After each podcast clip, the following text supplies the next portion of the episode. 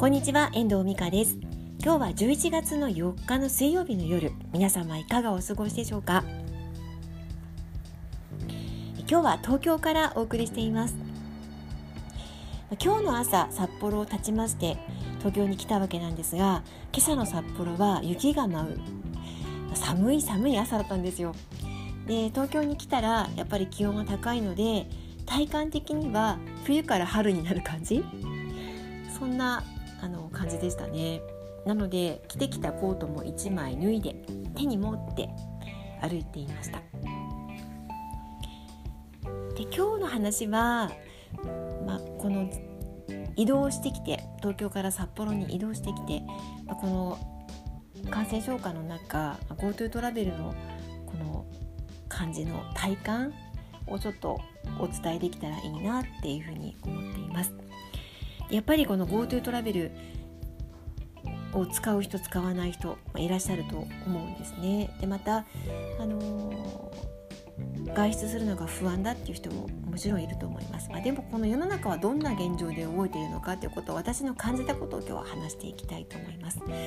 まあ、見たもの聞いたものから話していきますね。でまず今日はえっとね札幌市内から空港までバスで移動したんですけどこのバスが非常に混んでましたほぼ満席に近い状態で危うく乗れないところだったんですよ。それ乗んないと飛行機に間に合わないということもあったので必死でした。でたまたま隣の席に座った方がバス会社の方で、まあ、現状を掌握するということで返上されてたんですよ。なんか報告書を書いてました。ちょっと伺ってみたらやっぱりこの GoTo トラベルの恩恵でバスは久しぶりに混んでますと。もう夢のようですとおっしゃってました、まあ、でもでもそれとともに感染感染者がね増えている現状もあって、まあ、何とも言えない気持ちですとはおっしゃっていたんですけれどもやっぱり、まあ、実際はワクチンや特効薬ができない限りこういう形が続くんでしょうかっていうような話をされていました。実際は大変ですよね。で空港に着いたんですよ。で、まあ、飛行機は、まあ、これもまた満席に近かったんですね。で1ヶ月前にチケット予約したんですけどもうすでに窓側の席はなかったんですよ。で今回は通路側の席を取りまして登場しました。でただあのもうドリンクサービスとかも7月になった時は紙パックのお茶が用意されてたんですが今回は普通にコーヒーもジュースもサービスされていました。CA さんはマスクをしたり目の、ま、眼鏡をかけて飛沫が飛んでこないようなそんな工夫はしてましたけどあと手袋もしてましたけどね。子供へのお子さんへのおもちゃへのサービスだったりとかはもう普通にありました。ただあの一人一人に貸し出しをする毛布のサービスはなかったですね。で飛行機自体も、まあ、札幌と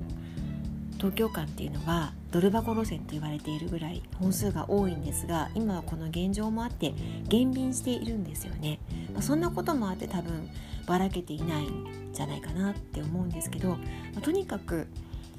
人が多かった。そんな感じの印象があります。東京に着いたらどうなのかっていう話なんですけど東京は普通にみんな過ごしていましたね、まあ、札幌も普通ですけどあんまり私も外出をしていなくて家で仕事をすることが多いのであんまり見てこなかったんですがもう新宿駅とかね